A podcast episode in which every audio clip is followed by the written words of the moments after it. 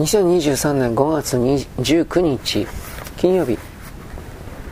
8工科大学の廊下で翌日赤いバッジをつけた学生がキラを呼び止めたアルグナー市民今すぐ共産党細胞に来てください。共産党細胞の部屋に入るとガランとした長テーブルの向こうにパーベル・シエロフがいた。彼は聞いた。アルグノは市民昨日の夜一緒にいた男性は誰です。パーベル・シエルフはタバコを吸っていた。唇でタバコをしっかり加え煙の向こうからキラを見ている。彼女は聞いた。どの人のこと？アルグナー同士は物覚えが良くないようですな。昨夜門のところで一緒にいた男です。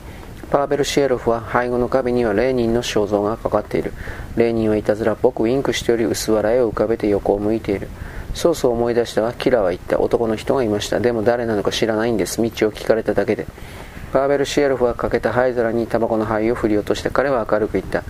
アルグアルグノは同士は工科大の学生でしょ？勉強続けたいことは確かですよね。確かですキラーは言った。あの男は誰なんです？特に興味がなかったので聞いていません。よろしい。名前はもういい。分かりきったことだ奴の住所さえ分かればいいんです。そうね。えっとそうだ。サドビサドビサドバイア通りの方角を聞かれました。その辺りを探されてはいかがでしょう？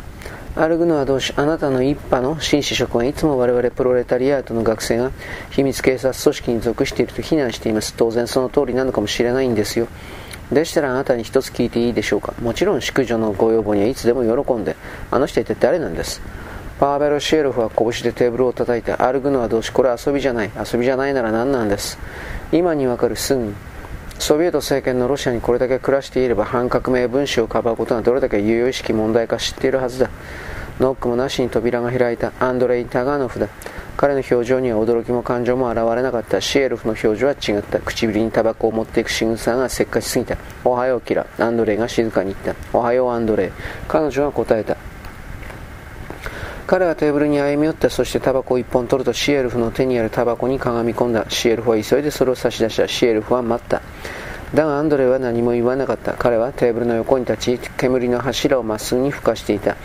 そして無言でキラとシエルフを見ていた。アルグノは同士あなたを政治的な観点で信頼していないわけじゃないですがシエルフ同士が優しく言った。住所一つ聞かれて答えられないってことはないでしょう。パーベル・シエルフはアンドレの反応をこっそり伺おうとしたがアンドレは動かなかった。パーベル・シエルフは前のめりになり声を潜めた。アルグノは同士お分かりと思うがこの男は国家指名手配中なんです。そいつを探すのは我々の仕事ではないかもしれません。だが探すのに手を貸してもらえばお互い損はしない。我々全員です。彼は最後の言葉を強調した。それでお役に立てなければどうしたらいいんでしょう。家に帰ったらいいよキラアンドレが言った。シエルフはタバコを落とした。つまりアンドレが付け加えた。もう出席すべき講義が残っていなければってことだがまた君に来てほしい時は私が呼ぶよキラーは背を向けて部屋を出て行ったアンドレイはテーブルの隅に座って足を組んだパーベル・シエロフが笑みを浮かべたアンドレイは彼を見ていなかった。パーベル・シエロフは席払いをした。パーベル・シエロフが言った。もちろんアンドレイ僕らが間柄でまさか君は、彼女が君の友達だから僕がなんて思わないぜ。アンドレイが言った。君のやることにケチをつけたことはないよ。外部の人間の前で仲間の共産党の命令を撤回するのは規律としては良くないと思ったとしても、どんな規律に従って彼女は尋問に読んだんだ。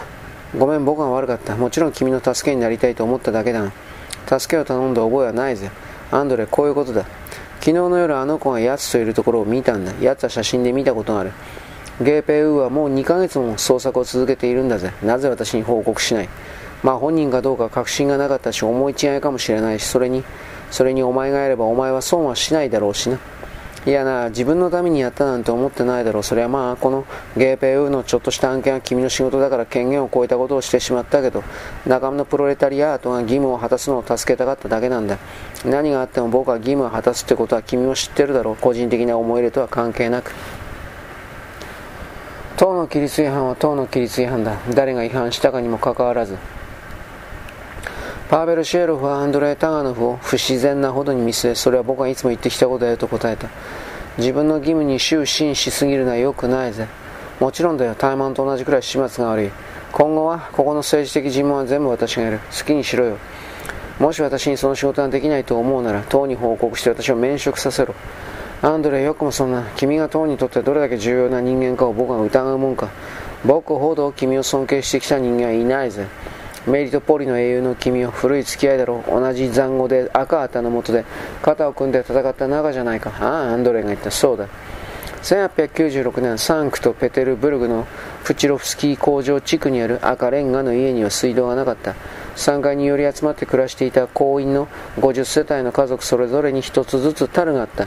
アンドレ・タガノフが生まれた時親切な隣人が階段の踊り場から樽を1つ持ってきてくれた。水は凍っていた。隣人は斧で氷を打ち割り樽を開けた。若い母親の青ざめた震える手が樽に古い枕を詰めた。それがアンドレの最初の寝床だった。彼の母親は樽にかがみ込み幸福に狂気して笑ううちに小さな赤い手のくぼみに涙が落ちた。彼の父親は3日間息子の誕生を知らなかった。父親は何週間も出かけており近所の者たちはそのことでひそひそ話を交わしていた。1905年になると近所の者たちはもはや父親のことでひそひそ話をしなくなった。彼は今や大っぴらにサンクトペテルブルグの通りで赤旗赤旗を掲げ群衆という暗闇の土壌に小さな白いサッシを巻きその種を運ぶ強風のような力強い声でロシア初の革命の栄光をたたえて燃えるような熱い言葉で演説していたからだ。アンドレイが10歳の時のことだ。彼は台所の片隅に立ち憲兵の街灯の真鍮ボタンを眺めていた。憲兵は黒いひげを生やし本物の銃を持っていた。父親はゆっくりと自分の街灯を羽織った。そして彼と母親にキスをした。憲兵の長靴な台所の床の最後のペンキを引っかいた。母親の腕は父親の肩をしっかりと掴んで離そうとしなかった。だが力ずくで引き離された。彼女は敷居に倒れ込んだ。扉は開けっぱなしだった。階段を降りていく足音が響き渡った。母親の髪が階段の戸踊り場のレンガにこぼれ落ちた。アンドレイは母親の手紙の代筆をした。二人とも読み書きを習ったことはなかった。アンドレイは独学で覚えた。手紙は父親に届き宛先にはアンドレイの手書きの不格好な文字でシベリアの町の名前が記されていた。しばらくすると母親は手紙を書き取らせるのをやめた。父親は戻ってこなかった。アンドレイは母親が洗った洗濯物のカゴを運んだ。カゴ一つの中に頭からつま先まで隠れてしまうほどの背丈しかなかったが彼は強かった。新たな住まいとなった地下室の部屋には母親の紫色の手の下にある木の洗濯桶の中で雲のように白くうねる酸っぱい泡が立ち天井には雲のように白くうねる酸っぱい湯気が漂っていた。外は春だとは分からなかった。だが湯気がなくとも同じことだった。窓は歩道に面しており溶ける雪をきしらせるピカピカな新しい長靴しか見えなかった。一度誰かが窓のそばに緑の若葉を落としていったことがあるくらいで。母親が亡くなった時アンドレは12歳だった。いつも洗濯物で溢れていた木の桶に殺されたという者もいればいつも食料棚が空っぽすぎたからだという者もいた。アンドレは工場に働きに出た。昼間は鉄のように冷たい目でテコのように強固な手でベルトのようにきつく神経を引き締めて機械のそばに立っていた。夜になると刈屋の借家の片隅の空き箱のバリケードにうずくまった。同室の3人の下宿人たちは就寝中にろうそくの光が灯っているのを嫌がり大家のアングラフェナ・ウラソブナは読書を認めなかったからだ。床にろうそくを置きそこに本をかざしたので読書はなかなか進まなかった。足が冷えるので新聞紙を巻いていた。吹雪が窓を叩き3人の下宿人がいびきをかきアングラフェナ・ウラソブナが寝言を言うのをよそにろうそくのローが落ちアンドレとゴキブリだけが起きていた。彼はほとんど口を聞かずとてもゆっくりと笑み絶対に物乞いに施しをしなかった。時折日曜日に彼は道でパーベル・シエロフとすれ違った。近所の子供たちは全員そうだったようにお互いのことは知っていたもののあまり話はしなかった。パーベルはアンドレの服装が気に入らなかった。パーベルの髪は油できれいになでつけられ彼の母親は教会へ息子を連れて行った。アンドレは教会に行ったことはなかった。パーベルの父親は町の乾物屋の販売員で1週間に6回髪にワックスをつけた。日曜日になると彼は酔っ払って妻に暴力を振るった。子供のパーベルは香り付きの石鹸が好きで時々薬局からこっそりと盗んだ。そして上等の白い襟をつけて教区の司祭と神の方を勉強した。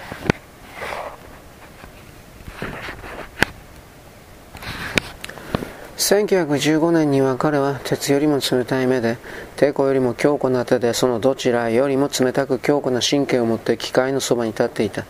肌は航路の火に当たって焼けており筋肉も筋肉を司る意志も扱う鉄のように手なずけられていた。そして彼の父親が巻いた小さな白いパンフレットが息子の手中に再び現れた。だが彼は力強い演説の翼に乗せて群衆の中にそれを巻きはしなかった。こっそりと手渡しで配り言葉を囁いた。彼の名前は多くの人間が口にするのもはばかる。政党の名簿に掲載されておりレーニンという名の男からの伝言をプチロフスキー工場の地下の情報網を通して運んだ。終了。